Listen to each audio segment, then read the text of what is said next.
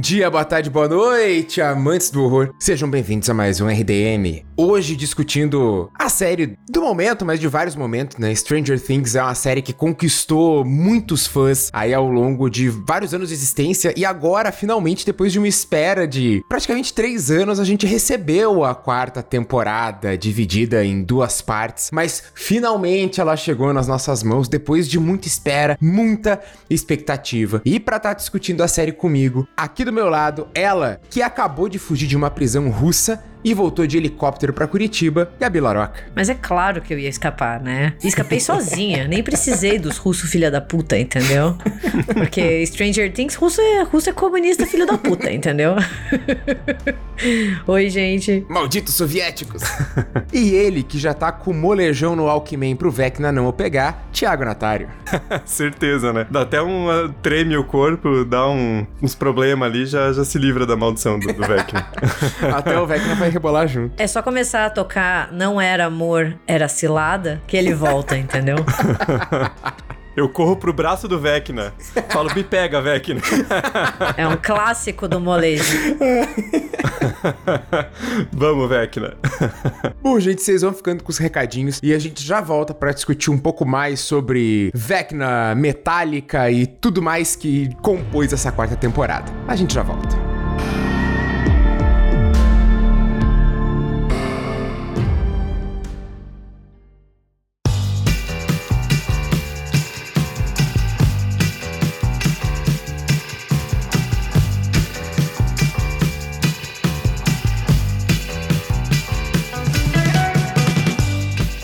Bom, gente, recadinhos. Eu vou ser bem breve, porque eu sei que tá todo mundo bastante ansioso para ouvir o episódio, nossas opiniões sobre Stranger Things 4. Mas eu queria dizer para vocês que nossos apoiadores e apoiadoras do grupo de bastidores viram antes, porque essa gravação de Stranger Things foi disponibilizada ao vivo, como a gente vem fazendo episódio sim, episódio não, que é uma forma de, né, dar um agradecimento a essa galera que ajuda tanto o RDM. Então, duas vezes por mês, os nossos apoiadores apoiadores e apoiadoras têm acesso a esse link de gravação ao vivo, que é uma coisa bem bastidores mesmo, né? A gente preparando ali a gravação, conversando um pouquinho antes para definir a pauta, e a gravação em si, com os erros que a magia da edição remove. Então, é uma experiência bem legal, né? Um pouquinho por trás das cortinas de como o RDM é feito. Então, deem uma olhadinha lá no nosso apoia.se barra RDM e também, para quem preferir, tem a opção no PicPay, só buscar por República do Medo, que você vai ver essa e várias outras recompensas para quem se tornar um apoiador do RDM. Então é isso, gente. Vou deixar vocês vocês agora com esse nosso episódio, nossas impressões sobre Stranger Things 4.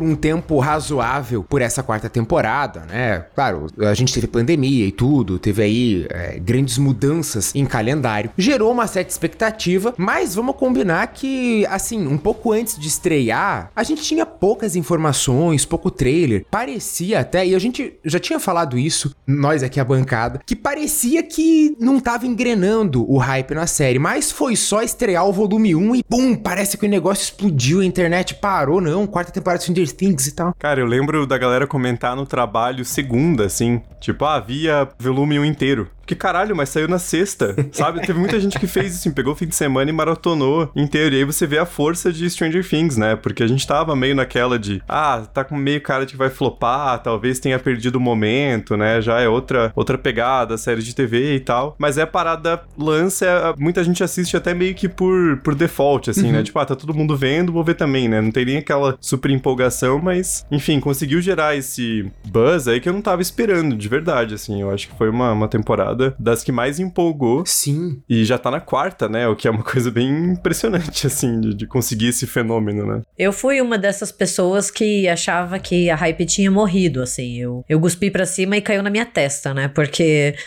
eu jurava que o hype tinha morrido, porque a gente sabia tão pouco e, e tava se falando tão pouco. E, e teve toda aquela questão, né? Entrou meio que naquele limbo da pandemia, muita série que atrasou. A terceira temporada foi em 2019. Parecia um outro mundo, outras pessoas, uhum. sei lá, como se a série tivesse ficado no passado. E ela provou que não, que ela continua mais viva do que nunca, porque o hype foi gigantesco, assim. Eu acho que Olha, desde Rua do Medo, ali ano passado, que já faz quase um ano, eu não vi tanta gente falando sobre o mesmo assunto e assistindo e conversando e gerando conteúdo, sabe? Eu acho que Stranger Things conseguiu unir a internet, assim, de uma forma sensacional. Eu fiquei até Tava comentando aqui em casa com um pouco de dó de Umbrella Academy, que chegou nesse meio tempo e meio que foi eclipsada pelo sucesso de Stranger Things, né? Foi. E Umbrella Academy é muito bom, mas parece que tá todo mundo tão no hype do Stranger Things que não tem espaço ainda pra gente poder digerir Umbrella Academy. É, parafraseando o, o Thiago no, no Cabana sobre o volume 1, acho que todos somos presas fáceis pros Duffer Brothers, né? Não tem, não tem jeito, assim. Sim. A gente começa a assistir e é muito encantador, né? Vamos só é, lembrar onde a gente tinha parado ali na temporada 3, que a temporada 3 já foi um pouquinho polêmica, teve gente que gostou, teve gente que falou bem mal, que era uma temporada um pouco confusa, com muita informação. Só lembrando então, nesse terceiro volume de Stranger Things, a gente vai ter a revelação de que os soviéticos estão em Hawkins, né? Eles têm lá o, o novo shopping e os caras têm um laboratório secreto no subsolo do shopping e eles têm tudo a ver com o mundo invertido. Então é, é bem aquele vilãozão clássico, né? Além de ser comunista, tá mexendo com coisas sobrenaturais e, e no subsolo de um shopping.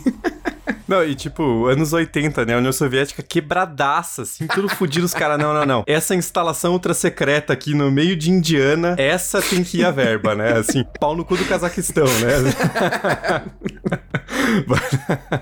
é muito ótimo. A gente vê a Eleven morando com o Hopper, dando algumas cenas engraçadas, o relacionamento da Max e do Lucas, tem a Robin, que essa nova personagem que eu acho que conquistou todo mundo, que isso os Duffer Brothers fazem muito bem, né? Eles apresentam personagens que a gente se apaixona em poucos segundos. Os caras são, são muito mágicos mesmo. E o grande vilão da temporada, que vai ser esse devorador de mentes, né? Essa criatura meio bizarra que é, ela vai dominando corpos, domina o Billy, o irmão da Max lá, o salva-vida de bigodinho e mullet. Power Ranger vermelho. Power Ranger vermelho? Ele é o Power Ranger vermelho no filme. No filme dos Power Rangers, aquele filme que parece um delírio coletivo ali. Ah, aquele mais novo do. É, o último que saiu, sabe? O Power Nossa, Rangers. explodiu minha cabeça agora. E que ninguém mais fala porque foi um, um delírio coletivo. Assim, o filme é de 2017, chama Power Rangers o filme. Nossa. Meu Deus. E é ele, ele é o Power Ranger vermelho. Cara, informação de qualidade. Braga tá precisando de alguns minutos para se recuperar depois que eu mudei a vida dele com essa informação, tá? E como sempre, a gente tem personagens que a gente se afeiçoa e logo morrem, né? Como o saudoso Alexei. A gente ganhou um amiguinho comunista ali, mas infelizmente ele foi retirado das nossas vidas rapidamente. Grande Smirnov. Saudades Smirnov. Mas como que a gente termina essa temporada, né? O Devorador de Mentes vai ser derrotado, a Eleven perde os seus poderes, o que a gente fica, meu Deus, o que, que está acontecendo? Eles conseguem ainda vencer ali os russos, né? A gente tem um plano que eles se dividem, né? Cada um faz uma coisa, uma parte do plano, o que acaba gerando, talvez, a morte do Hopper. Que logo, né, não, não vira mistério nenhum, assim, porque tem aquela cena meio pós-crédito ali que deixa muito claro, acho que o Hopper estaria vivo. Uhum. Mas por alguns minutos a gente acreditou que o Hopper tinha morrido. Eu acho. não sei vocês, mas eu acreditei por alguns segundos que o Hopper tinha morrido. É, e depois também eles nem mantiveram suspense pra nova temporada, né? Porque ele apareceu nos trailers já, então ficou bem claro que ele, que ele ia voltar pra, pra Stranger Things 4, né? Não ia matar um dos personagens mais populares da série, né? Não, É uma escolha até de, né, de econômica que não, uhum. não seria feita, né? É como disse a Millie Bob Brown, né? O, os Duffer, eles têm pena de matar personagem, então é muito difícil para eles, por isso que, enfim, é complicado. eu tenho um tópico para falar sobre isso adiante neste episódio, vocês me lembrem, porque é algo que eu quero trazer à tona. Claro. então a gente tem Eleven sem poderes, e ela vai ser meio que adotada pela Joyce ali, que vai se mudar pra Califórnia. Ela cansou de Hawkins, tipo, chega de Hawkins, então a gente termina a temporada aquele final bastante agridoce, assim. Eles venceram o vilão, mas a gente perdeu um personagem e a, a turminha ali do barulho se separa, né? A gente tem a separação deles e a galera vai pro outro lado, né? Dos Estados Unidos, lá pra outra costa, a horas e horas de distância. Então fica aquele final meio, tá, legal, eles venceram o vilão, mas e agora? O que, que vai ser desses personagens separados? E a gente vai ver aqui que na quinta temporada a opção, ali, né? Um bom tempo da temporada é realmente manter esses personagens separados. E eu já adianto que para mim esse até funcionou. Eu, eu fiquei muito em, em suspeita, assim, no início início, né? Dessa coisa de, pô, muitos núcleos separados, lembra algumas temporadas ruins de The Walking Dead, né? Coisas que não funcionaram também, mas eu acho que aqui eles conseguiram ornar. Eu gostei dessa divisão, assim, de núcleos, né? A gente meio que teve três núcleos principais, depois até se divide um pouquinho mais, mas de um lado a Joyce que vai pra Rússia buscar o Hopper, né? Que tá vivo, tá numa prisão russa. Daí a gente tem o povo ali na Califórnia, né? Principalmente o Mike vai visitar a Eleven, tem o Jonathan, o Will, e depois ali o povo que ficou em Né? E depois tem uma subdivisão do núcleo da Califórnia, que é quando a Eleven vai ser treinada, né? E eu gostei dessa coisa porque para mim ficou bem dinâmico, sabe? São episódios longos, mas como a ação vai pulando de um lado pro outro e são várias histórias que elas estão ligadas, mas eles têm os seus propósitos diferentes, você não fica cansado de ficar uhum. muito tempo em uma história só, sabe? E ficar em um uhum. lugar só com um personagem só. Eu acho que isso funcionou. Mas eu confesso que a parte da Rússia eu achei meio chata. Assim, eu acho que ali se perdia um pouco. Algumas cenas eu via que eu começava a pegar no celular e, e começava a me cansar um pouco. Ficou meio arrastado demais. Eu tive uma percepção bem diferente dos dois, assim. Acho que essa temporada tá meio assim, cada um achando uma coisa, né? Eu achei que essa parte da divisão funcionou até a hora que a Eleven vai para aquela base militar ali do, do Papa, né? Do Matthew Modine. Que eu acho que daí o, o Mike e o Jonathan ficam total esquecidos ali ali, completamente sem nada para fazer. E acho que acaba ficando meio chato aquela parte. Eles até inventam uma coisa que eles vão, né, até Utah, onde tá a Suzy, pra achar as coordenadas e não sei o quê. Mas eu achei que, tirando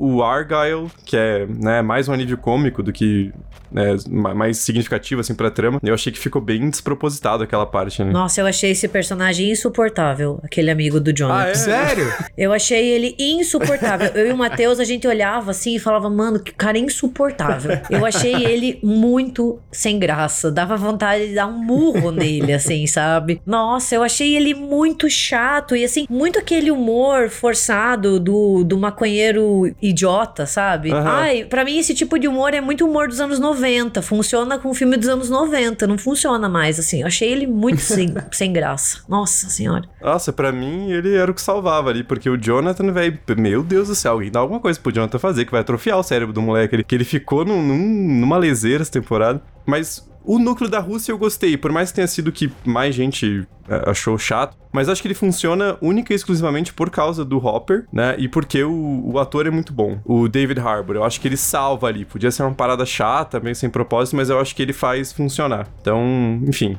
sentimentos mistos sobre essa, essa estrutura. Eu achei que, que a divisão acabou matando alguns personagens, assim. Isso foi um ponto negativo. Por exemplo, o Mike ficou muito apagado, mas a gente nem sente muita falta porque o Mike é chato, né? Ninguém gosta uhum, muito é. dele, assim. Ele é meio pentelhão. tipo, então tá, ok, né? O Will já tava apagado desde a terceira temporada, assim, mas eles tentaram dar um aceno ali pra sexualidade dele. A gente teve no volume 2 um momento bonito dele com o Jonathan, que eu espero que, que eles sigam, né, por esse caminho caminho assim dele descobrindo e assumindo a sexualidade dele. Espero que não seja só um queerbaiting ali do Duffer Brothers para mostrar a diversidade. Quero que eles levem isso para frente, né? E parece que eles vão depois da conversa dele com o Jonathan, mas o Jonathan para mim foi um personagem que parecia que eles não sabiam o que eles queriam fazer com ele, então eles deixaram de lado. A uhum. impressão que eu tive na real é que o Steve é um personagem que foi ganhando muito carisma assim, e ele foi se desenvolvendo muito bem, ele foi ganhando carinho dos fãs e ele foi melhorando, ele deixou de ser, assim, o, o popular, imbecil, para ser um cara que a gente gosta, que a gente torce. E eu acho que numa tentativa de fazer ele se aproximar de novo da Nancy, porque eles têm muita química nessa temporada, e colocar aquela dúvida que só vai ser resolvida na última temporada de com quem a Nancy vai ficar, como que esse triângulo vai terminar, eles deixaram o Jonathan de lado. E acabou que o personagem ficou muito apagado e a gente só sente a química da Nancy com o Steve o tempo inteiro, sabe? E fica o tempo inteiro torcendo para que ela dê mais uma chance para ele. Eu também acho que o Jonathan e o Mike acho que foi os que mais sofreram ali. Inclusive, daí pro Mike, eu acho que eles até perceberam que daí no, no final o roteiro dá um jeito de, tipo, trazer uma mega importância do Mike, assim, tipo, ó, lembra que, né, tu é importante e tal. E eu fiquei, ah. Mas assim, eu, eu, eu vou dizer que chegou um momento que eu já tava assim, pô, eu acho acho que o Mike, né, não, não sobrevive o final dessa temporada e para mim vai estar tá tudo bem, assim, não é um personagem que eu vou ficar, meu Deus do céu, porque ele ficou muito apagado, eu achei. Agora, e o Jonathan, enfim, né, a Gabi já tinha falado disso no, no Cabana, né, sobre o volume 1 e eu concordo total, assim, tipo, ele ficou bem, bem apagadão ali, eu achei ele, ele mais chato, por isso que eu gostei tanto do, do Argyle, né, eu tô com o Thiago nessa, eu gostei muito do, do personagem, dei muita risada, assim, porque, cara, o Jonathan ficou muito, muito perdido, muito esquecido no churrasco. É que eu acho que tem uma parada também meio incontornável, que é um problema de atuação. Porque o problema de ator mirim é que uma hora cresce, né? E aí você nunca sabe para onde vai, né? É. Tem atores que ali você vê que começam a ganhar destaque, ganhando mais papéis. A própria Millie Bobby Brown, né? Sadie Sink. Mas eu acho o, o ator que faz o Mike muito fraco. O, acho que é o Finn Wolfhard, né? E e você vê que não, não vai, assim, né? Quando é criança, assim, de, ah, moleque bonitinho, vai indo. Mas aí uma hora que começa a ficar mais adulto, ele não... Essa própria cena que você citou, né? Que eles dão alguma coisa para ele fazer. Ele é o coração da equipe, ele tem que convencer a Eleven. Eu achei a, a fala dele muito monótona, assim, não, não entrega essa emoção toda, né? Então, acho que também tem meio que isso, assim, o personagem acaba perdendo força muito porque o ator às vezes não, não dá conta, né? Enquanto que tem outros que, pô, o Ed, né? O personagem que chegou ontem, assim, chegou nessa temporada e o ator ali super carismático já cria muito mais, a gente se importa muito mais com ele do que com o Mike, né? Que a gente tá há quatro temporadas acompanhando e meio que perde o interesse, assim.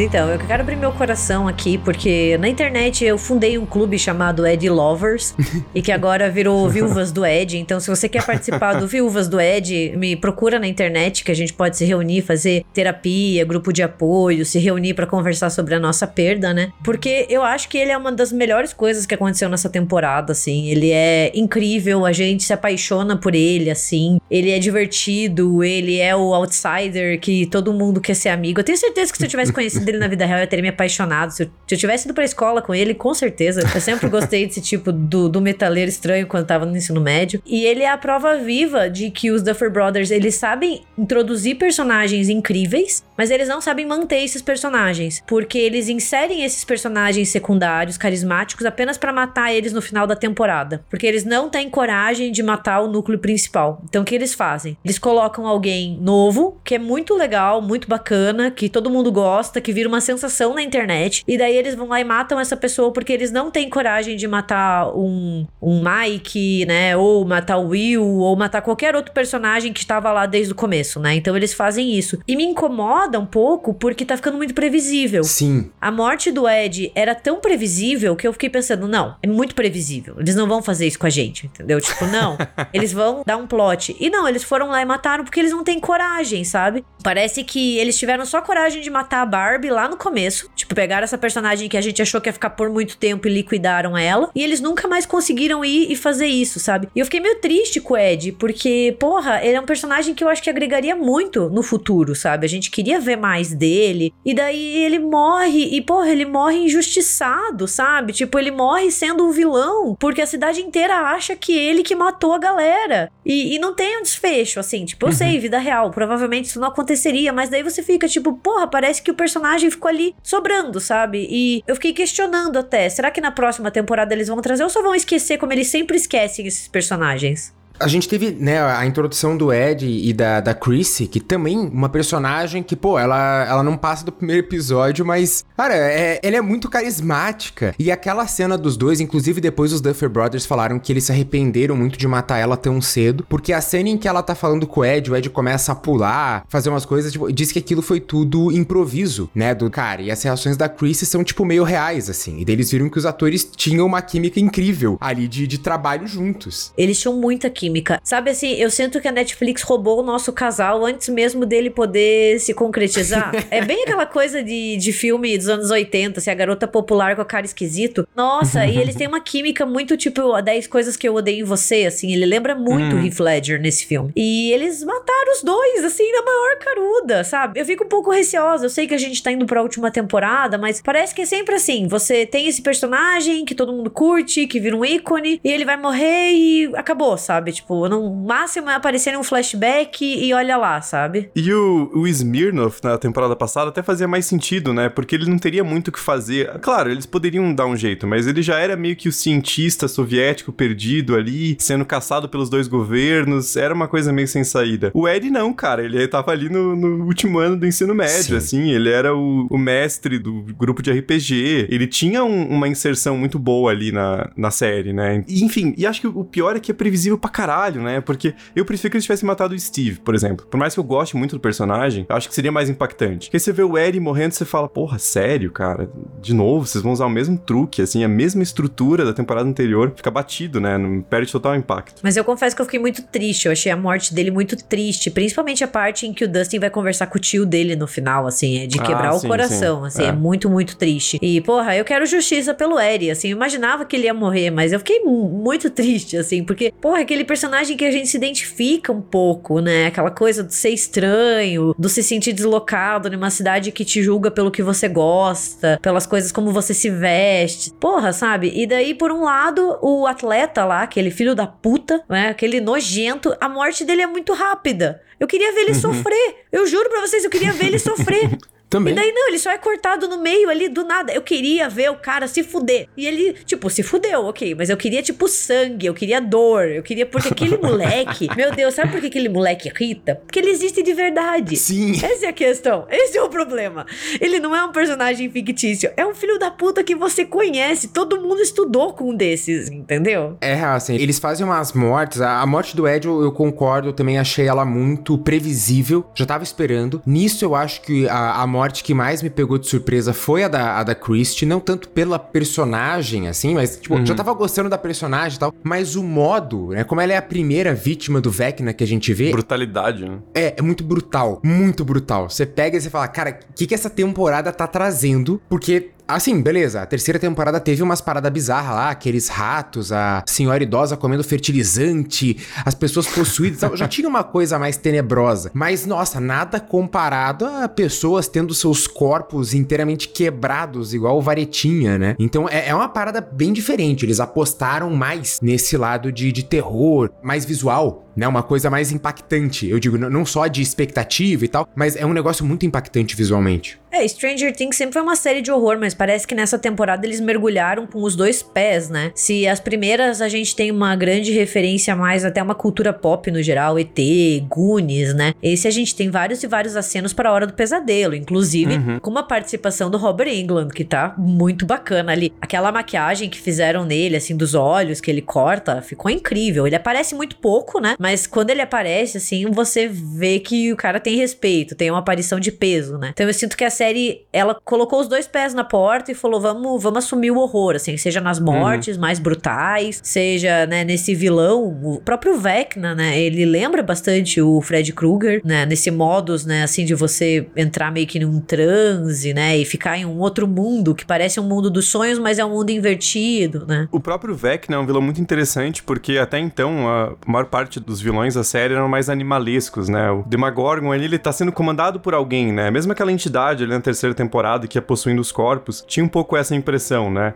O Vecna já é alguém mais, mais alto na cadeia de comando ali, a gente tem essa impressão, né? Que ele tá mais próximo ali do que tá causando toda aquela coisa no mundo invertido que tá tomando conta de Hawkins, né? Então, eu acho que até o, o começo ele funciona melhor até do que mais pra frente, quando a gente não sabe muito sobre ele. Ele é essa figura, né, completamente maligna e assustadora que entra no sonho das pessoas e ele é muito cruel porque ele, ele mira justamente nas pessoas que têm algum, algum tipo de trauma, alguma questão no passado que ele pode explorar, né? Então é a Chrissy, é o menino lá que trabalhava com a Nancy, é a Max. Então ele usa isso a seu favor, né? E depois eles vão explorar que ele na verdade era o One, né? O, o primeiro que foi foi aliciado ali pelo Dr. Brenner. Foi sequestrado, na verdade, né? é mais isso. E tá naqueles experimentos. Eu acho que funciona, mas no começo ele é muito assustador, né? Essa coisa do, do vilão com a voz, aquela voz grave, né? Poderosa, e ele tá mirando ali as pessoas que têm algum, algum trauma no passado. E toda a construção do relógio, né? Eu acho muito impactante visualmente também, né? Aquele mundo de sonho que ele constrói para atrair as vítimas, né? Eu gostei dessa explicação que eles fizeram sobre ele ser o, o número um. Eu acho que eles conseguiram mostrar um roteiro bem redondinho, assim. Eu acho que essa temporada, ela conseguiu mostrar que eles sabem para onde eles estão indo. E eles sabem que história eles querem contar. Então mostra um planejamento, sabe? Não é aquela coisa assim, o que, que a gente vai fazer na próxima temporada? Não, a gente tem um plano, uhum. sabe? E como eles vão é, meio que costurando as coisas, eu achei muito interessante como tudo volta pra Eleven, sabe? E volta ali para aquele lugar, né? Pro Dr. Brenner, pro Papa, né? E como a gente tem aquele número um ali, né? Eu achei que para mim funcionou muito, assim. Eu gostei dessa explicação que eles deram do Vecna ser esse número um, da Eleven já ter encontrado ele, por isso que eles estão atrás dela, né? Porque ela tem o poder de também enfrentar essa, essa criatura. E daí a gente tem toda aquela questão, né, de que não foi o Victor Creel que matou, foi ele, né? Então tem aquela surpresa, né? Que foi, sempre uhum. foi o filho. Eu gostei disso, assim. É, parece um giro, mas para mim é um giro satisfatório. Não me sou forçado, como se eles estivessem querendo empurrar algo, né? Para mim influiu uhum. naturalmente, sabe? E só um pequeno comentário, eu gostei muito ali dessas cenas na casa, né? Porque me lembrou muito Sim. uma história assim de casa mal assombrada. Isso uhum. eu achei sensacional, assim, uma casa onde aconteceu um crime horrendo e tem essa fama de mal assombrada. Eu curti bastante essa ambientação. E a, o simbolismo da rosa me lembrou muito a Torre Negra também. Tem aquela coisa da, da rosa no centro do universo. Achei que é uma coisa visualmente também que bem evocativa, assim.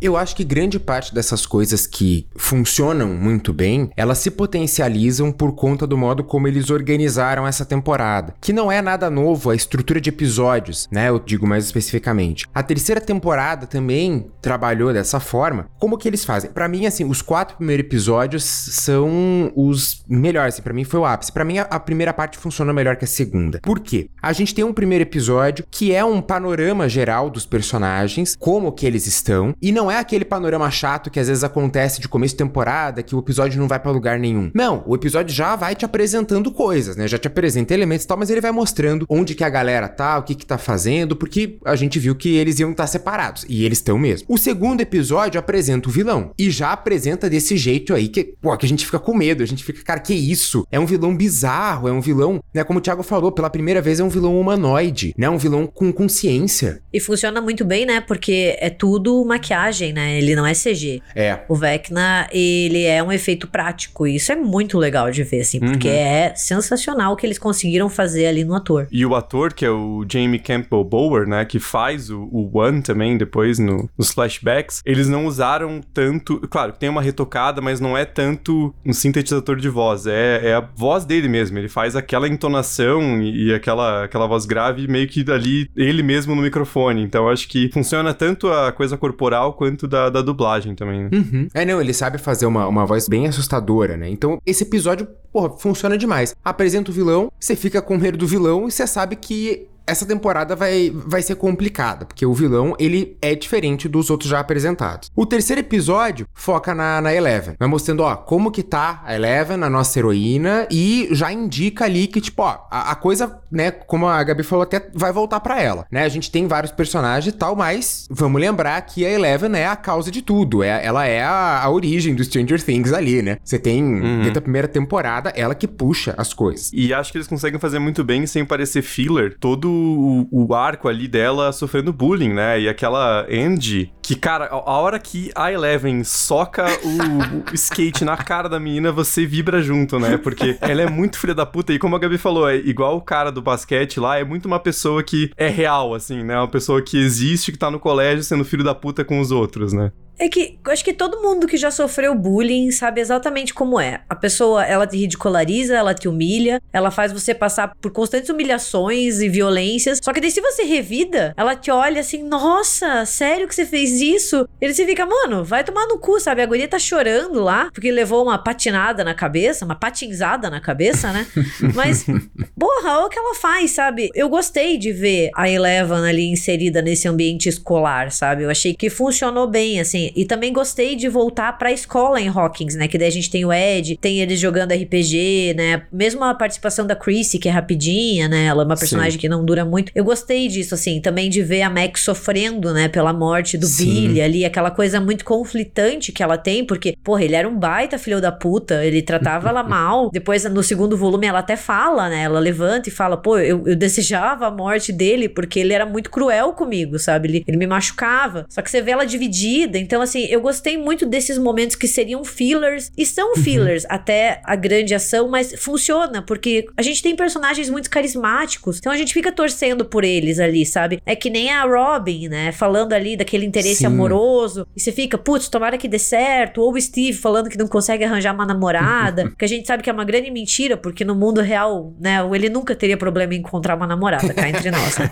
Mas é bacana, a gente gosta de ver os personagens também, assim, nas suas vidas reais. Eu acho que isso Stranger Things tem de, de bacana. É, sem deixar tedioso ou, ou, muito, muito enrolado, né? Mas essa questão da Max é justamente que leva ao, quarto episódio, que, pô, acho que é um dos, dos mais fortes, assim, eu, eu achei dessa temporada. É o episódio que daí mostra o, o grande problema da série. Ele dá uma aprofundada nesse problema do vilão e tudo, porque agora a, a alvo é a Max, é uma personagem que a gente ama e que a gente não quer ver morrendo. A gente fica, meu Deus, não, não pode. Só que eles vão além disso, né? A gente não vê só a Max em perigo, mas a gente tem contato com todas essas questões que a Gabi comentou, de uma maneira bastante delicada. Ela escrevendo as cartas, se despedindo das pessoas. É um negócio pesado. E daí a gente tem, né, um momento maravilhoso que Stranger Things coloca a Kate Bush com Running Up That Hill em número um no Spotify, né? Assim, tipo, mostra todo o poder da série, assim. A música encaixou muito bem, assim. Foi um. Acho que foi um dos momentos mais épicos da série. Foi, foi essa cena com essa música e ah, a sequência é perfeita, né? Ela inteira, não só o, o clímax dela, mas a, a, própria construção ali no cemitério. E você vê que eles fizeram muito bem com, com efeito prático, né? Tem no making off, eles realmente suspenderam ali a, a série sync com aqueles, aqueles ganchos, né? Comuns assim, de cinema, de puxando. E aí a, a, atuação dela também é muito boa, né? Mas aquele momento final é de arrepiar, assim, né? A própria Netflix colocou no YouTube, depois dá pra você ver só aquela última sequência. E, e ainda assim, mesmo sem ter visto o episódio inteiro, já arrepia, porque é, é muito sensacional, né? É muito épico. É ela fugindo ali das garras do Vecna, não só ouvindo a música e saindo, mas correndo ali dentro do mundo dele, né? Acho que isso que é mais legal. É, é o mundo que ele projetou ali, ou que ele encontrou, se encontrou, mas que é o mundo que ele domina, né? E aí ela correndo dele, ele jogando as pedras, é. E super bem sincronizado com a música, né? É aquele momento perfeito pra dar aquele hit mesmo e, e todo mundo tá comentando a, a série no, no Twitter, né? Eu acho que funcionou muito nesse sentido e esse momento, se não for o melhor, com certeza é um dos melhores da, da temporada e, e um dos melhores uhum. episódios também. Ah, com certeza.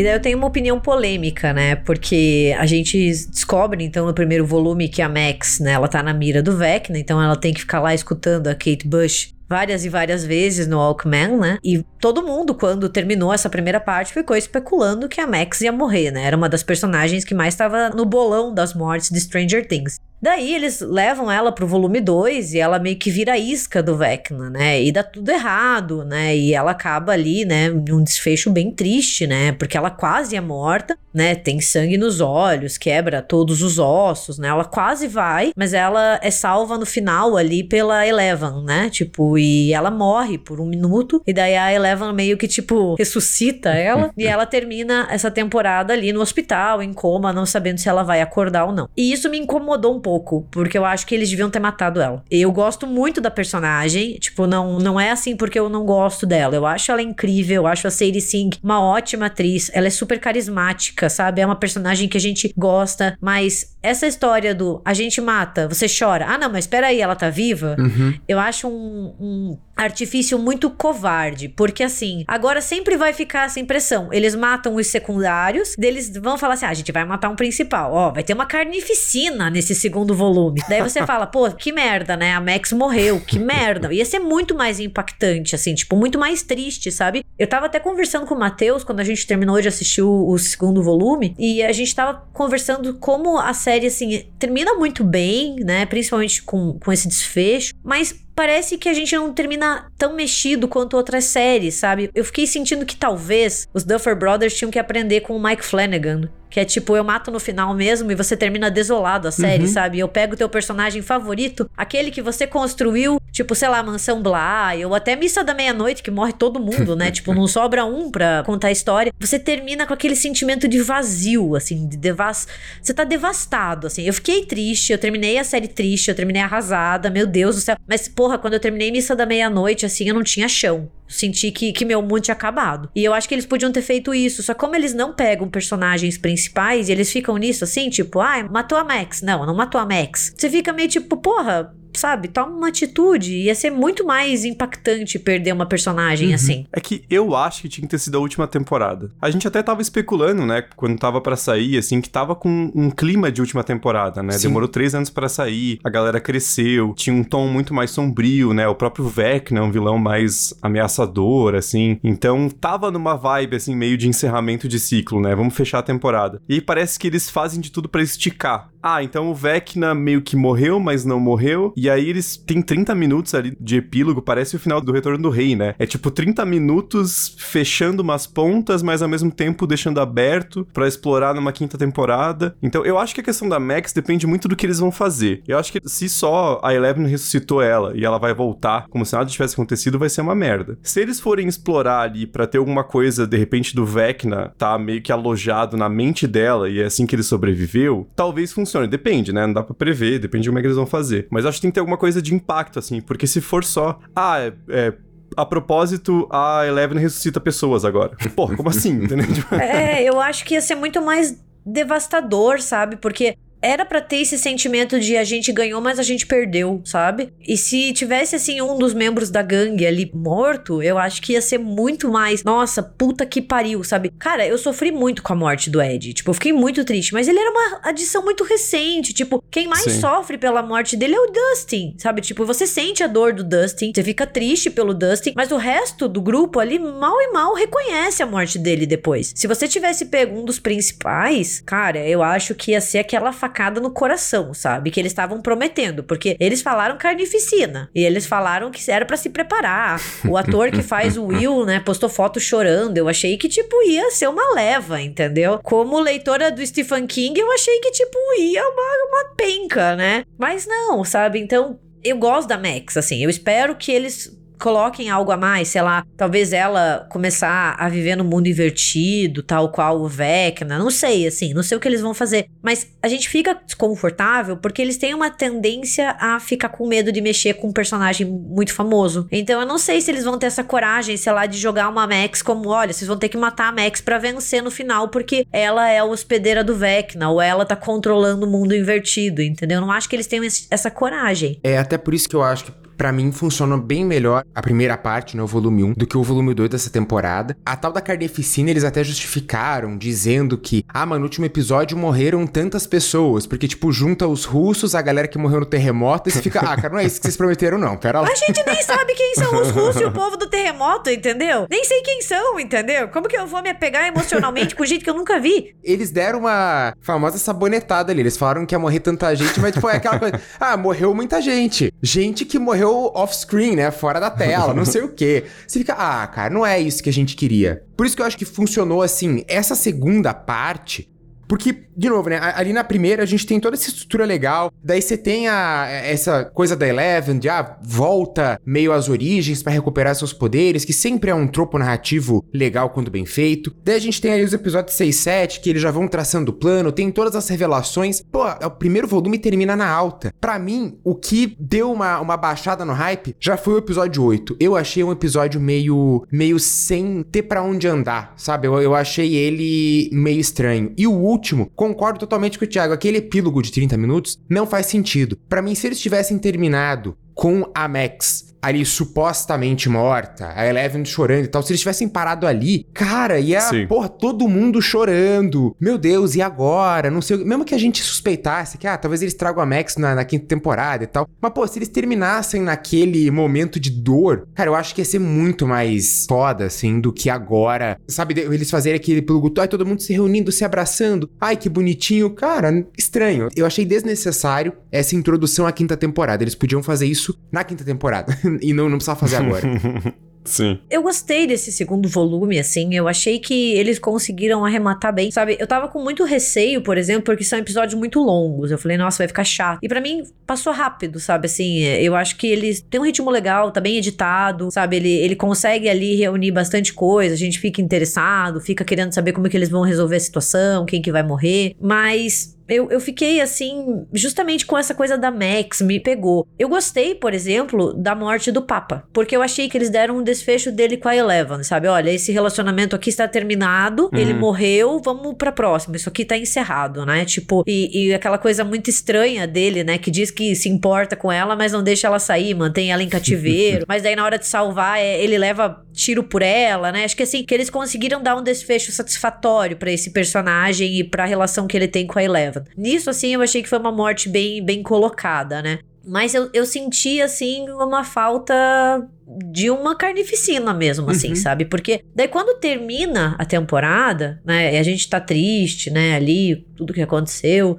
eles terminam com um cliffhanger, né? Que é eles chegando ali na, naquele campo e tá, tá nevando, né? Como se fosse do mundo invertido, dando a entender que o mundo invertido e Hawking estão virando uma coisa só, né? Eles estão se interceptando. E daí eu fiquei muito em dúvida, porque eles falaram que a quinta temporada ia ter um salto temporal, mas eles terminam essa quarta temporada com um cliffhanger. Como que vai ser, entendeu? Também fiquei tipo, peraí, pra onde a gente vai, sabe?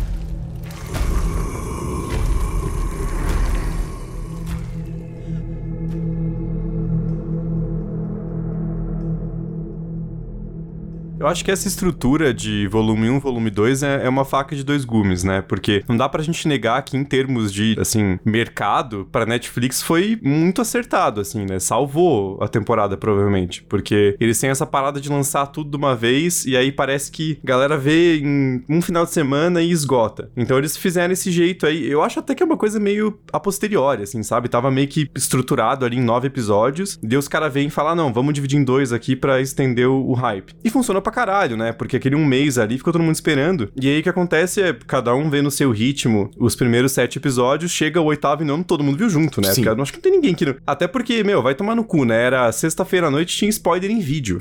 Cara, vai se fuder. Queime no fogo do inferno no colo do, do capeta, no colo do Vecna, né, velho? Cara, spoiler em vídeo é de cair com da bunda, né, velho? Porra, assim, ah, avisa ali, spoiler tal, em texto pra discutir, tudo bem, mas imagem é de fuder. Agora, em termos assim do conteúdo em si, eu achei que o episódio 7, por exemplo, teve um final mais impactante do que o 8 e 9. Então fica uma coisa meio. Você termina com aquela sensação de que os melhores momentos da série foram mais pro meio do que pro final. Então acho que foi meio que vítima da própria artimanha ali de criar um hype gigante pros dois últimos episódios. E eu acho que talvez não tenha entregado tudo que prometeu, assim. Ficou aquela coisa um pouco anticlimática, assim, do, desse final. Eu acho que tinha mais de nove episódios. Essa divisão, eu, eu também acho que, que foi uma divisão feita depois do negócio pronto. Acho que eles não planejaram isso de vamos lançar sete depois mais dois. O último episódio claramente tem uns cortes de final de episódio, assim, que você fica. Assim, eu, eu não tô reclamando porque foi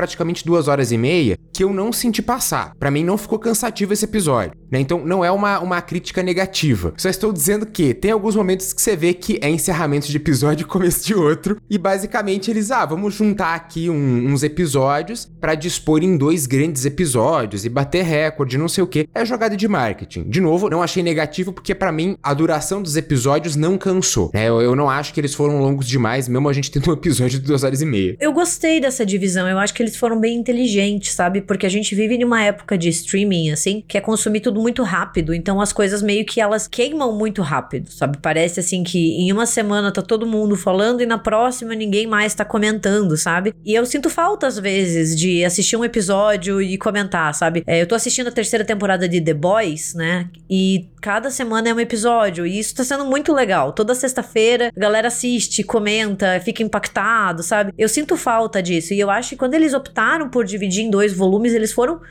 muito inteligentes, porque a galera passou um mês falando de Stranger Things Sim. e ficou passando um mês fazendo teoria, fazendo bolão, é, analisando, né? E daí teve toda também aquela aquela teoria que eu gostei muito de que música que o Ed ia tocar, né? Porque daí aparece um clipe dele com uma guitarra e daí a galera fica, nossa, que música que ele vai tocar, né? Muita gente falando, ah, vai ser The Final Countdown do Europe. Daí teve gente dizendo, não, vai ser Rainbow in the Dark do Dio, já que ele usa um colete do Dio, que eu acho que ia ser muito legal. Yeah. Ele acabou tocando no Master of Puppets, que é um, uma que música foi muito foda. tesão, assim, e caiu como uma luva. caiu como uma luva, assim, né? Então foi muito legal também. E nada como irritar o metaleiro, que agora acha que Metallica vai virar dancinha do TikTok. Porque eu, eu super apoio. Vamos transformar Master of Puppets numa dancinha do TikTok, só pra irritar o metaleiro raiz, que acha que agora Metallica vai ficar famoso por causa de Stranger Things. Como se Metallica fosse uma banda indie, entendeu? Banda de garagem, né? ah, vocês têm que parar de achar que essas bandas, gente, só vocês conhecem, assim. Isso é coisa de gente que tá na adolescência e que acha que só você conhece, que você gosta de escutar e assistir. Eu era assim quando eu tinha 14 anos, fazendo a minha culpa, né? Eu era metaleira chata que achava que só eu tinha gosto musical bom e só eu conhecia as bandas obscuras que eu escutava. Mas eu acho que, tipo, isso foi muito legal, sabe? Eu vi a galera se unindo para conversar, para trocar ideia, teoria da conspiração, quem que vai morrer, quem que não vai. Nossa, teve análise de pôster, nossa, porque o Steve vai morrer porque ele tá numa bicicleta que não tem luz. e, sabe, tipo, umas coisas muito bacanas que a gente às vezes não tem tanto quando lança uma temporada de uma vez só. Então eu curti, assim, eu achei que, ok, esperava um pouquinho mais, porque eles venderam também, né, algo tipo, olha, se prepare, é. se prepare que vai ser foda. Миллер E, e foi isso, assim, sabe? Tipo, eu acho que, que faltou um pouco de coragem. Eu sinto isso, assim. É. Ah, promete carnificina, ninguém tá seguro? Porra, então vai lá, sabe? Tipo, faz que nem Game of Thrones, acaba com a esperança Nossa, de todo mundo, entendeu? Enfia a faca no coração e rasga, uhum. se é isso, entendeu? Vocês estão prometendo. Faltou um George R. R. Martin, né? Você acha que esse aqui é teu protagonista, otário? Matar ele no primeiro livro, então, você vê. Mas é, eu achei que o miolo do último episódio funcionou muito bem ali. Aquela montagem paralela paralela de você ter os núcleos em lugares diferentes, né, lutando contra o mesmo inimigo, eu achei que funcionou muito bem. Acho que eles conseguiram integrar a parte da Rússia, né, a Joyce e o Hopper Sim. lutando contra os Demagorgons ali, o Robin, a Nancy e o Steve ali no, né, buscando o corpo do Vecna mesmo, né, enquanto o Dustin e o Eri distraíam os morcegos. E, e a cena do, do Metallic foi foda pra caralho, né, porque se tem uma coisa que os Duffers sabem fazer bem é escolher não a música que vai ficar boa, a música que vai ficar perfeita no momento, né, cara? Você não consegue pensar, ah, Rainbow in the Dark seria muito da hora. Mas Master of Puppets ali, as batidas fazem muito sentido com a cena que eles estão montando, né? Então eles têm uma coisa meio Edgar Wright, assim, né? De, de colocar a música perfeita pra cena que encaixa ali e fica uma, uma fluidez muito incrível, assim. Né? Mas é um problema, porque agora a Metallica vai virar pop, né? E, tipo, poxa. É, não. Não, não existe não existe Unforgiven, né? Que é a coisa mais balada do mundo. Assim. não, Nothing Else Matters, Enter Sandman, o Black Album é o álbum mais... Mas enfim, tipo, e como se o Metallica estivesse chorando, né? Tipo, nossa, o James Hetfield tá em uma posição fetal falando, não, vou ganhar dinheiro e fama, não, não. Gente, é Metallica, tipo, assim, é, você pode não gostar de heavy metal, mas é, todo mundo conhece Metallica, você, só de nome, entendeu? Eu gostei muito dessa inserção. E eu também curti muito o fato do Ed tocar uma música, sabe? Porque ele é construído também como o headbanger, né? O cara que gosta da música pesada e que todo mundo uhum. olha torto, né? Ele fala da guitarra uma hora, assim. Ele tá sempre com a camiseta, né? Eu achei muito legal dar esse protagonismo. Eu achei que foi um dos momentos mais bonitos e mais, assim, cara, é um tesão. Você fica tipo, nossa, sim, sabe? Eu achei que eles acertaram em cheio. A cena deles ali tentando achar alguma música para tirar a Nancy do transe, né? E a Robin, ah, precisa de um David Bowie, Madonna, não sei o quê. Alguma coisa seja música. Ele com um, disco do Peace of Mind do Iron Maiden, né? Isso é música. Eu fiquei tipo, isso, Ed, mostra pra eles que Iron Maiden é bom pra caralho.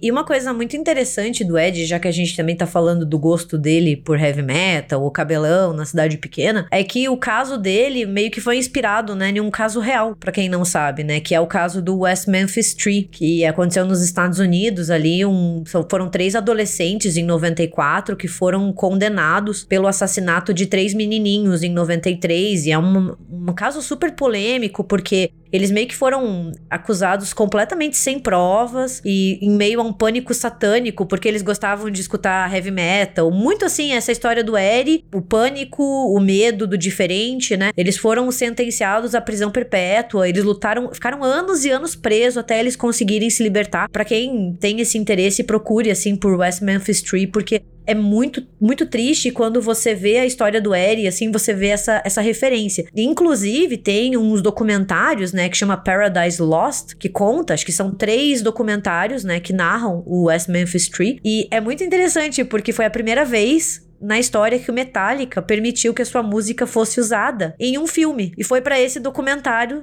sobre esse caso, porque eles acharam tipo, não, pode usar porque a gente quer trazer tipo atenção para o que tá acontecendo para essa uhum. injustiça. E é um caso muito marcante de pânico satânico em cidade pequena, assim, e de pegar o povo diferente, pegar o outsider, quem gosta do, do heavy metal, essa coisa de satã, sabe? E o, a história do Ed em si é muito, muito parecida com isso, assim. Então também fica esse gostinho, assim, tipo, por isso que a morte do personagem é tão triste, né? Também fica, Sim. poxa, sabe? E por isso que dá aquela, pô, eu queria ver ele receber a justiça sabe? Não ser só um herói na cabeça dos amigos, né? Queria que todo mundo soubesse que ele salvou a cidade. É, e ele ainda junta o metal com o D&D, né? Que foram duas coisas que sofreram desse pânico satânico. E para além do pânico satânico, também toda aquela questão do Parent Advisor, né? Que até teve a sessão no Senado que o Dee Snyder foi depor. Tipo, pô, o Dee Snyder indo numa sessão... De... É sensacional aquilo. Mas ele dizendo, ó, oh, não é assim. A gente não tá fazendo música para acabar com a família, acabar com a infância, acabar com não sei o quê. A gente não tá fazendo música pra galera usar drogas ou coisas desse tipo, né? Porque há todo esse pânico satânico, mas há também uh, esse pânico moral, né? Que a gente vê muito até hoje, de vai acabar a família, vai acabar não sei o quê, e, porra, a família não acaba há milênios aí, então tem sempre alguém tentando destruir a família e não acaba nunca, né? É que é muito interessante quando a gente fala de pânico satânico ou pânico moral, né? Porque a gente tem esses casos ali, né? Muitos e muitos casos nos anos 80 e anos 90, uhum. Estados Unidos, Brasil, né? No Brasil a gente teve vários, inclusive caso Evandro e assim por diante, né? Mas como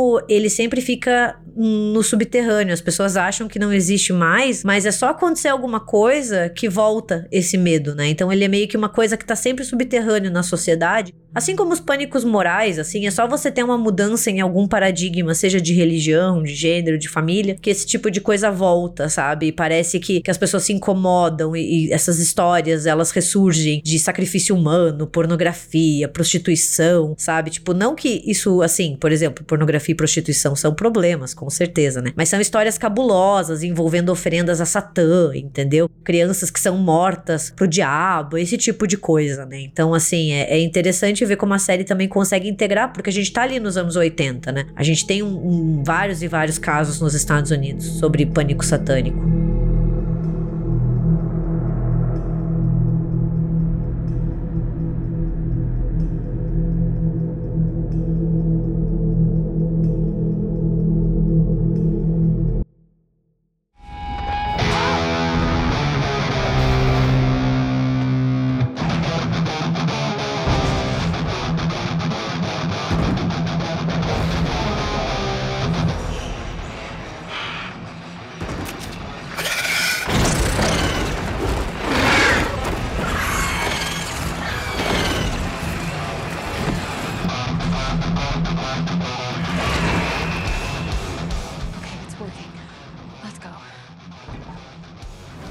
Falando sobre essa divisão dos núcleos, né? Que foi algo que lá no começo eu falei que eu achei muito positivo. Que eu acho que no final eles fazem isso tornar muito bem. Porque tem uma certa simetria com o final da terceira temporada, mas trazendo algo novo. Porque na terceira temporada eles bolam o plano juntos e daí eles se separam para executar. Aqui, eles estão separados desde o início, eles bolam planos diferentes, eles não sabem do plano um do outro, mas todos os planos se conectam porque eles estão na mesma pegada. Então, tipo, a galera lá na Rússia, pô, a gente tem que tentar distrair o mundo invertido matando uns Demogorgon aqui, porque daí o mundo invertido vai ficar meio complicado. Ah, vamos levar a Eleven no freezer de pizza lá, porque daí ela vai conseguir acessar a cabeça da Max. E a própria divisão de uma galera que vai pro mundo invertido e da galera que vai pra casa do Vecna. Que daí esses, beleza, eles bolaram o plano junto. Né? Mas se tem esses núcleos bolando planos separados, eles nem sabem que um tá sabendo do outro ou que um vai agir em prol do outro, mas tipo, tudo funciona, não fica forçado, é porque eles estão tão conectados que eles não precisam mais estar juntos para trabalhar juntos. E isso que eu achei muito legal assim, dessa divisão, que isso que conseguiu ornar bem, na minha opinião, essa divisão de núcleos. E sobre o núcleo lá do Hopper, né? Tinha muita gente falando, especialmente antes de sair a temporada, né? Que ah, o Stranger Things de novo fazendo propaganda anticomunista. Ah, ah, que não sei o quê. Amigo, não é como se tivesse um partido comunista da Califórnia pronto para tomar o poder e lançou Stranger Things 4. Ah, não tem mais clima para isso, porque agora tá todo mundo contra. Cara, é a indústria cultural dos Estados Unidos, sabe? Ou a gente aceita que vai ter essas coisas e, meu, foda-se também, não é uma parada, né? As viúvas da União Soviética ficam puto, mas, cara, né, meio que já foi. Ou a gente só vê filme mudo dos anos 30, assim, vamos só assistir Sergei Eisenstein e acabou série dos Estados Unidos, né? Então, acho que foi muito exagerado e no fim das contas é aquelas coisas meio de sempre lá, dos gulag, não sei o que, o russo e tal, mas também tem um monte de cara do exército dos Estados Unidos que é filho da puta ali em Sim. Stranger Things, então acho que eles dão uma, é.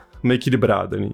Assim, eu acho que eles quiseram muito passar o contexto dos anos 80, sabe? E acaba pesando a mão, assim, tipo, mas, gente, filme estadunidense ser anticomunista é regra, entendeu? Os Estados Unidos nunca, nunca superaram o fim da União Soviética. Isso a gente tem há 30 anos acontecendo. Se você acha que a Guerra Fria acabou com o final da União Soviética, tipo, e que a indústria cultural simplesmente parou de fazer esse tipo de propaganda, você tá errado, entendeu? Porque, tipo, sempre teve teve. O russo sempre continua sendo o vilão. Sim. E vai continuar hum. agora por muito tempo, sabe? Estados Unidos tem isso, assim. Eles têm essa, esse antagonismo que continua vivo e vai continuar por muito tempo. Então, assim, não é uma surpresa, sabe? Principalmente vindo de uma série mainstream que se passa nos anos 80, eu acho que eles conseguem até camuflar, assim, falando, não, é só o contexto.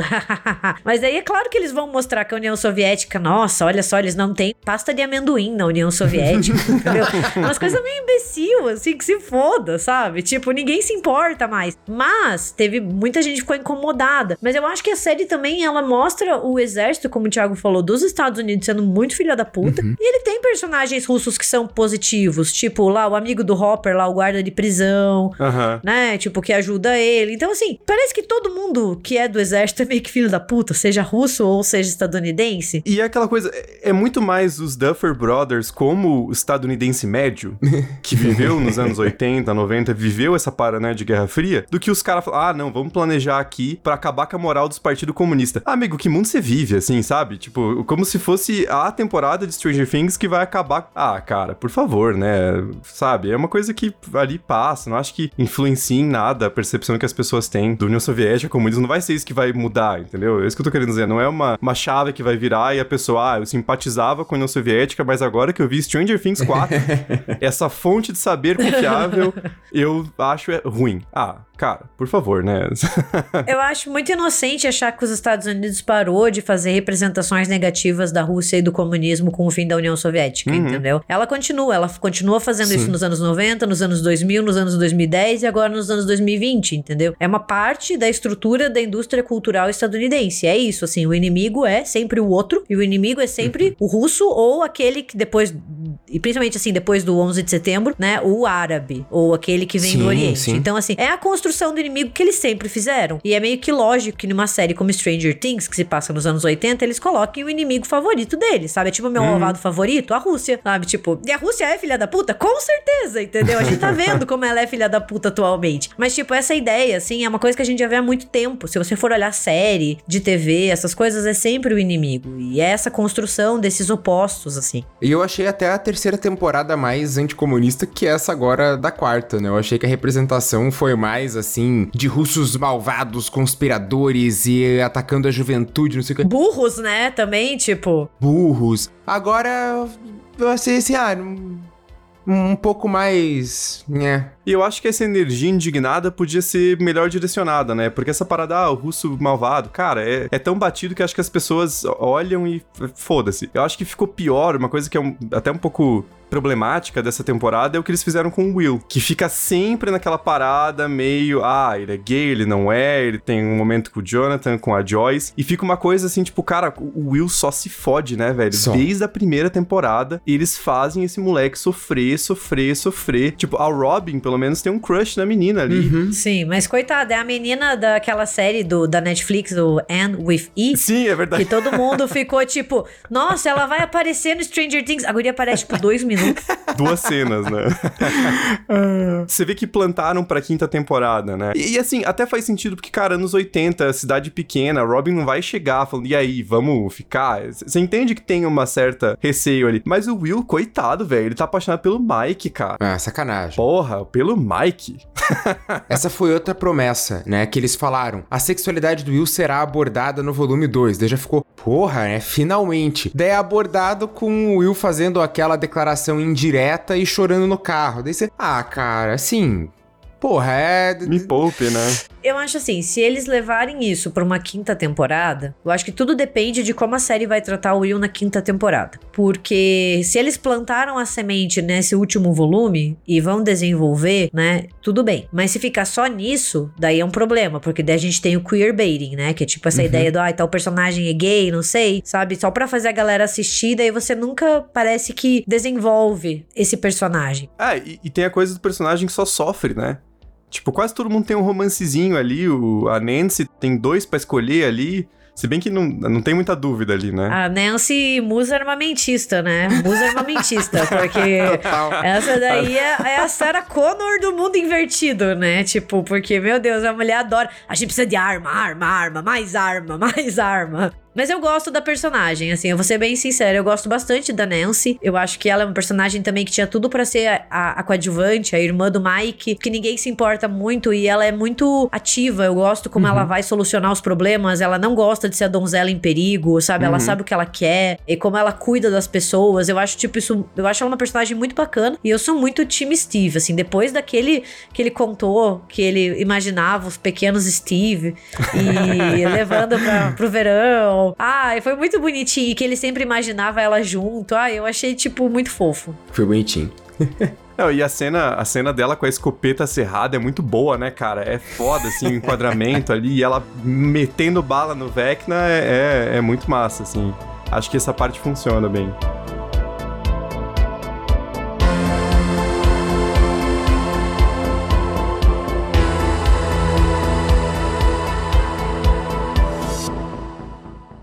Eu ia perguntar pra vocês um negócio da Rússia, porque pra mim, na minha opinião, fechou esse arco narrativo. Não sei se teria mais o que trazer. Mas o que eu queria perguntar pra vocês é duas coisas. Primeiro, se vocês acharam que esse arco foi muito longo ou muito demorado, agora nessa quarta temporada, e o que vocês acham que virá do futuro? Se tem futuro ou se esse arco já acabou por aqui? Ah, tá bom, né? Porque eu vi especulações, já tá confirmado que a nova temporada vai sair em 2024. A quinta, que aparentemente é a última. Sim. A gente vai ter 84 anos. Isso, isso. A gente vai estar já no andador. Mas parece que, pelo que falaram, também vai dar um certo salto temporal, né? Ali Uhum. para os anos 90. Então, nem tem mais União Soviética. Acho que agora deu, Mas né? sabe o que ia ser legal? A gente podia colocar daí o Afeganistão como o inimigo. vai, vai vir Iraque, né? É, entendeu? Vamos, vamos, vamos mudar, gente. Chega de Rússia agora e vamos mirar um, um novo inimigo, entendeu? Não, porque o Saddam Hussein invadiu o Kuwait, e o Kuwait do mundo invertido é não sei o quê. Na verdade, o Saddam Hussein, ele tem demogorgons de estimação. População, entendeu? Eu não duvido. E ele vai fazer um exército de Demogorgons, esse é o plano dele. É tipo o Vincent D'Onofrio no Jurassic World, né? Ele quer usar os Demogorgon pra matar terrorista, né? Essa é a parada. Eu acho que se encerrou ali o arco da Rússia, né? Porque eles fogem, né? Destroem o que tinha ali naquele laboratório. Mas, né? É aquela questão. Eu acho que embate Rússia e Estados Unidos é sempre aquele saquinho de reserva que você pode puxar quando você não tem um inimigo. Assim, o estadunidense fala: Putz, eu não sei muito bem quem é o grande inimigo dessa temporada. Eles colocam a mão dentro disso aqui e falam: Olha a Rússia aqui, vamos colocar a Rússia e a União Soviética. Mas é. eu, eu senti que encerrou, né? Porque, para mim, nessa quinta temporada, eu espero que o núcleo seja Hawkins né? Afinal, a gente terminou ali com Hawkins sendo invadido pelo mundo invertido. Então, para mim, a grande batalha vai ser ali, né? Porque faz mais sentido. É, só não, não ficou claro o que aconteceu com o personagem do, do guarda da prisão, né? Que agora esqueci o nome que ajuda o, o Hopper a, a, escapar. Ele não aparece mais, né? Então fica nessa dúvida aí se, se ele foi pra Hawkins também, ou sei lá. Tá comendo paz de amendoim, né? É, e usando a camiseta do Hulk Hogan. Porque o cara lá, ele contrabandeava a camiseta do Hulk Hogan. Ele foi dar um rolê em Orlando, né? Falou, cara, quero ver o Disney World aqui. quero dar uma passeada no, nos parques da Flórida, né? Talvez seja isso. Mas acho que realmente, assim, já, já meio que, que encerrou, né? Aí acho que deu já de neve, né? Chega. A neve foi para Hawkins, né, senhora? e também tenho aqui uma, uma, pergunta, né? Porque acho que foi uma pergunta que todo mundo se fez e vamos ver se vocês respondem também. Qual música salvaria vocês do Vecna? Eu Tô com a resposta aqui na ponta da língua. Não necessariamente a minha música preferida, tá? Porque eu, eu, eu fosse escolher uma preferida, aí é muito difícil. Talvez seria alguma do Black Sabbath, mas enfim. Uma que eu penso em uma introdução que me pega de cara, assim, eu posso estar tá fazendo o que for, eu paro para ouvir. Para mim é Regret, do New Order. Que acho que o Felipe pode tocar um trechinho bem pequenininho pra gente não tomar ban, mas só pra galera reconhecer que acho que é uns 10 segundinhos ali de abertura que, cara, eu posso estar em outro mundo que eu vou voltar, vou me livrar do Vecna pra ouvir New Order.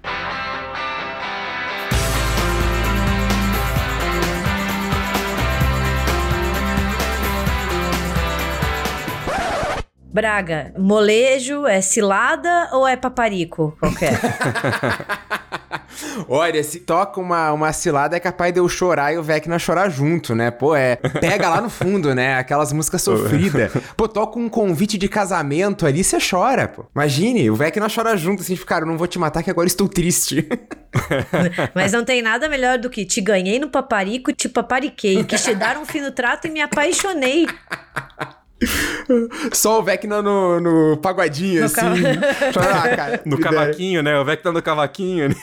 Não, mas ó, se toca um Reginaldo Rossi, Raposa e as Uvas, assim, me dá poder pra sentar o sopapo no, no Vecna pra terminar a minha música.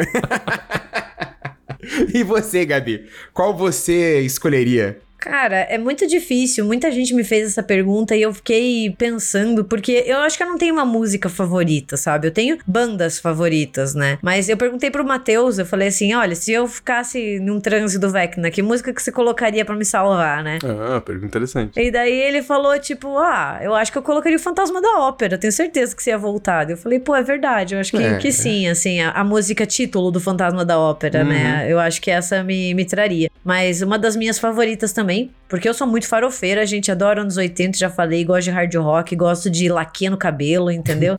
é, eu gosto muito de Motley Crue, e uma das minhas músicas favoritas deles é On With The Show, que é tipo, ele fala sobre continuar o show, tenho ela tatuada, inclusive, então talvez também fosse uma que pudesse me salvar do Vecna. Mas não vão ver muitas letras, gente, porque eles falam muito sobre sexo, drogas e rock and roll, não é nada muito profundo, entendeu? Tipo, não acho que você vai ver uma poesia em formato de música, não, porque é tipo só assim, uau, vamos, vamos transar, vamos beber, vamos usar drogas, entendeu? Olha esse RDM, esses comunistas fazendo um culto satânico pra matar a galera, levar pro culto do Vecna, né? Inclusive, a minha mãe agora escuta RDM, né? Eu quero deixar um salve pra ela, que já foi comigo em dois shows do Motley Crue, a coitada, assim. Então, minha mãe, minha mãe é guerreira também, já assistiu Metallica ao vivo comigo, Iron Maiden, então, tipo, minha parceira de show, assim, sabe muito bem o que é ser baixinha e ficar cheirando sovaco de homem que enfia o sovaco em você no meio do show pra tentar te tirar do, do lugar, entendeu? Ah, não, mas show do Metallica tem quatro pessoas, né? Essa banda de garagem, banda underground, né? Ninguém conhece. O show mais traumatizante que eu já fui foi um do Motley Crue, que eu fui em São Paulo. E era aqueles lugarzinhos bem fechados, assim, né? Tipo, de menor público, né? E é daqueles que, tipo, fica muito quente, fica muita gente. Eu lembro que, cara, eu tenho 1,50m, né? O cara do meu lado tava com uma regata e ele ficava enfiando o sovaco dele na minha cara, o sovaco peludo e cheirando Nossa. mal. E eu ficava tipo, ah, eu não vou sair daqui, entendeu? Porque ele queria pegar meu lugar e, e, é foda, assim. Mulheres baixinhas vão entender o que, que é isso.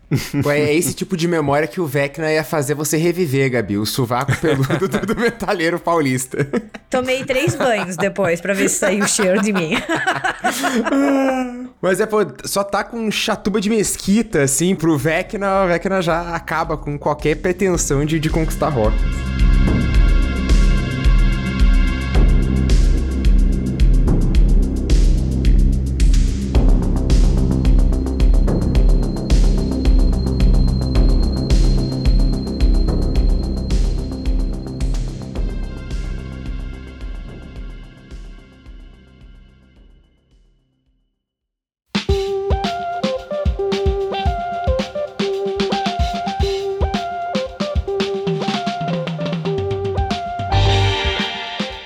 Gente, só pra dar uma finalizada, só perguntar para vocês, final um, veredito final dessa quarta temporada e expectativas para quinta e última temporada, que, pô, vai encerrar uma das séries mais fenômeno aí dos anos. Final dos anos 2010, começo dos anos 2020, né? Essa série vai ficar marcada, então, Gabi, Olha, eu, para mim foi um balanço muito positivo. Eu não tava no hype e a série conseguiu me deixar obcecada por Stranger Things de novo, assim. Eu só pensava nisso, eu só falava sobre isso, assim. Então eu acho que eles construíram muito bem. Eu gostei de todos os episódios, assim, claro, com as ressalvas que a gente conversou ao longo do episódio. Eu acho que poderia ter tido um final mais impactante. Eu acho que talvez tenha que criar uma certa coragem aí e matar alguns personagens que dói. Mas sabe, tipo, você fica fica impactado e te faz lembrar mais, assim, você não esquece tanto, né? Para mim, o ponto alto da temporada foi o Eri, assim, tipo, ele ganhou meu coração. Inclusive, reforço aqui meu convite para quem quiser participar do grupo de apoio das viúvas do Ed, né? A gente vai se encontrar toda segunda-feira no Telegram a partir de hoje para chorar o nosso luto, porque tá difícil, porque eu fiquei muito triste, mas para mim ele foi assim a melhor adição. Gostei muito do Steve também, da Nancy, mas para mim o saldo foi muito positivo, assim. Eu fiquei muito entretida, eu gostei bastante. Acho que que valeu o hype. Não acho que terminou decepcionante. Acho que só faltou um pouquinho, sabe? Faltou, assim, um, um tchazinho no final. Mas, de resto, assim, acho que eles conseguiram engatar bem pra uma quinta temporada e vamos ver, né? O foda é que dois anos, gente, é, é muito tempo, sabe? É, não sei até que ponto, assim, a gente não vai também esfriar de novo até voltar essa quinta temporada. É, isso, isso me deixa um pouco brochada, sabe? É que 2020 também foi um, uma década em, em, um, né? Foi o JK ali. foi meio foda também, né? Parece que faz muito mais tempo. Acho que agora mas é, eu, eu tô junto, assim, eu acho que o saldo é muito positivo no geral, mas eu confesso que eu me empolguei bem mais com a volume 1 do que com o volume 2, assim, terminando agora, acho que foi meio que uma armadilha autocriada, assim, que o volume 1 é muito bom e tem momentos muito incríveis, inclusive o final do, da primeira parte, né? O episódio 7 é muito foda. E acho que gerou uma expectativa de um mês ali pro volume 2 que talvez nem tivesse como cumprir, a não ser que fosse a última temporada. Que fosse dar uma resolução final, assim, tipo, acabou aqui e é a parada bombástica. Só que aí também, né, pra Netflix tomando prejuízo, ações caindo, eles não vão perder o principal, né? O, o principal coisa de valor que eles têm ali, que é Stranger Things, que é a maior série deles disparado, assim, né? Então, eles não vão abrir mão disso tão cedo. Mas acho acho que a quinta temporada tem tudo para ser, assim, o, o, final que, que a série merece. Acho que não é de, nem de longe aquela coisa que, ah, os Duffers se perderam, a série tá sem não, rumo. Não. Acho que eles sabem muito bem pra onde eles estão indo e imagino que a quinta temporada vai mostrar isso de vez, né? Acho que eles mostraram nessa última temporada que a gente assistiu que eles sabem para onde eles estão indo. Com certeza. Eles sabem que história eles querem contar e como eles vão terminar ela. Eu acho que isso ficou muito óbvio, né? Então não tenho esse, esse receio. Eu também tô bem interessada para ver esse salto temporal, assim. Quem sabe ver eles mais ali com uns 17, 18 anos, né? E quem sabe indo pra uma faculdade, se o mundo invertido, né, não tiver merdeado tudo, né? Vamos ver. eu tô, tô bem empolgado, né? Eu, eu já tinha relaxado do hype para essa quarta temporada, mas agora pra quinta tá lá no alto. Eu ainda acho que o primeiro volume funcionou melhor que o segundo, por conta das coisas que a gente é, conversou aqui. Acho que teve muita promessa e pouca coisa foi cumprida, né? Faltou coragem, mas eu só vou destacar uma cena aqui, que eu achei sensacional. Não é nenhuma cena, tipo, mega importante pro desenrolar da série, mas mostrando que eles sabem empolgar e sabem fazer uma montagem muito boa. A cena que vai reunir o jogo de DD da Erika com o jogo de basquete do Lucas. As coisas estão acontecendo simultaneamente, os dois uhum, conseguem é. a vitória. Não é assim nada, nossa, ah, mas pô, é uma cena Sim. muito bem feita, você se empolga Sim. junto, porque ela vai jogar o dado e você fica, caralho, vai, vai, vai, vai. E daí você fica torcendo pra bola de basquete. Pra mim, ali mostra como os, os Duffers são incríveis como diretores, é tudo muito bem montado, trilha sonora, aquilo ali é, é perfeito. Né? Então a minha expectativa para a quinta temporada vai é, bem alta, assim, apesar né, do que a gente conversou aqui do, do volume 2, eu tô bem, tô bem empolgado. E hum. a Erika é uma personagem sensacional, né? A gente quase não falou dela, assim, mas ela é muito carismática. É, é. E a gente torce pelos tempos dela, assim, porque ela fala só as verdades, né? Eu gosto muito, muito dela, assim, quando ela, ela dá aquele stabefe, assim, neles, tipo, mano, para com isso, ela vai jogar D&D, ela é sensacional, assim. Uhum. Ela é uma personagem muito carismática. Stranger Things tem isso, né? Eles têm personagens muito, muito bacanas, com exceção do pobre Jonathan e do Mike, assim, que... Morreram os esquecíveis. E o valor de produção também, né? Você vê que a Netflix bota, assim, cara, é, cada episódio é um orçamento de filme, basicamente, assim, um filme médio, né? Então, é, eles têm a técnica ali, né?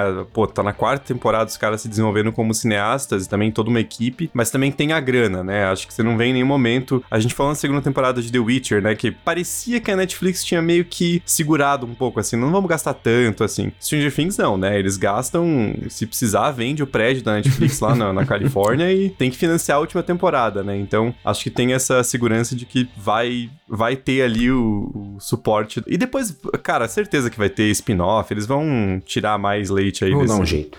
desse produto, porque não, não adianta, né? É, é o maior que eles têm. E só um, último breve comentário, né? Eu vi muita gente falando algumas teorias sobre como voltar com o Ed, né? Eu acho assim que se eles fizerem isso vai ser uma merda, porque eu acho que personagem que morreu, morreu, entendeu? É, é foda. Acho que a única personagem no mundo, assim, que pode voltar à vida e a gente bate palma é a Buffy Summers, em Buffy a Caça Vampiros, quando eles res ressurgem, né? Renascem ela ali, a gente entende, tem toda uma construção muito bem feita também, né? Dessa volta dela. E fica aqui também meu pedido por um RDM Cast de Buffy, né? Vamos fazer a campanha aí, galera. Vai rolar. É, mas, tipo, eu acho que, que se matou, tem que ficar, sabe? Também, porque senão vira essa palhaçada que fizeram com a Max. Morre e daí não morre. Uhum, morre uhum. e não morre, sabe? Amo o Ed, mas eu acho que, que fica mais impactante ali deixar o coitado descansar, então. Mas pode descansar comigo também, viu? Se não tiver nada para fazer. eu não ligo, viu? Ed, me liga. E se o ator também, mas ele tem que usar peruca, tá? Porque aquele cabelo não é dele, eu não quero ele sem peruca, quero ele com peruca.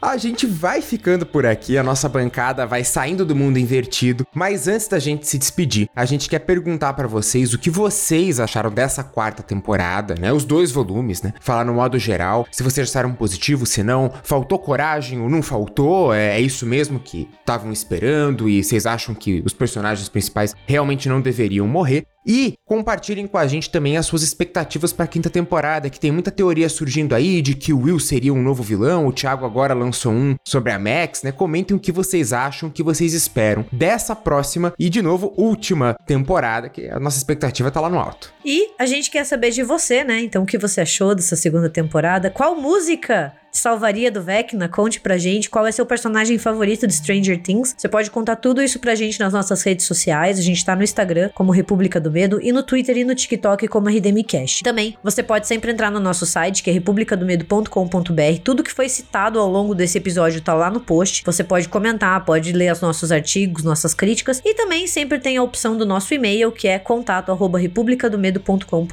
E o RDM agora tem cada vez mais conteúdo em vídeo, então para quem é nosso apoiador do grupo dos bastidores está vendo essa gravação ao vivo, né, instantaneamente. Então é uma forma bem bacana de ter essa experiência de bastidores do, do R-Name. E para todo mundo a gente tem nossas lives, nosso canal do YouTube, lá no República do Medo, que é só vocês procurarem, né, tem esse compromisso de fazer uma live por mês sobre os mais variados temas. Geralmente algum filme ou série que tá mais quente ali no momento, mas também a gente tem outras, outras pautas, então se inscreva lá no canal e fiquem atentos para não perderem as próximas lives. Gente, muito obrigado pelo carinho, pela atenção, um abraço especial aos apoiadores que estão nos vendo aqui ao vivo e até quinta-feira que vem. Até. Até.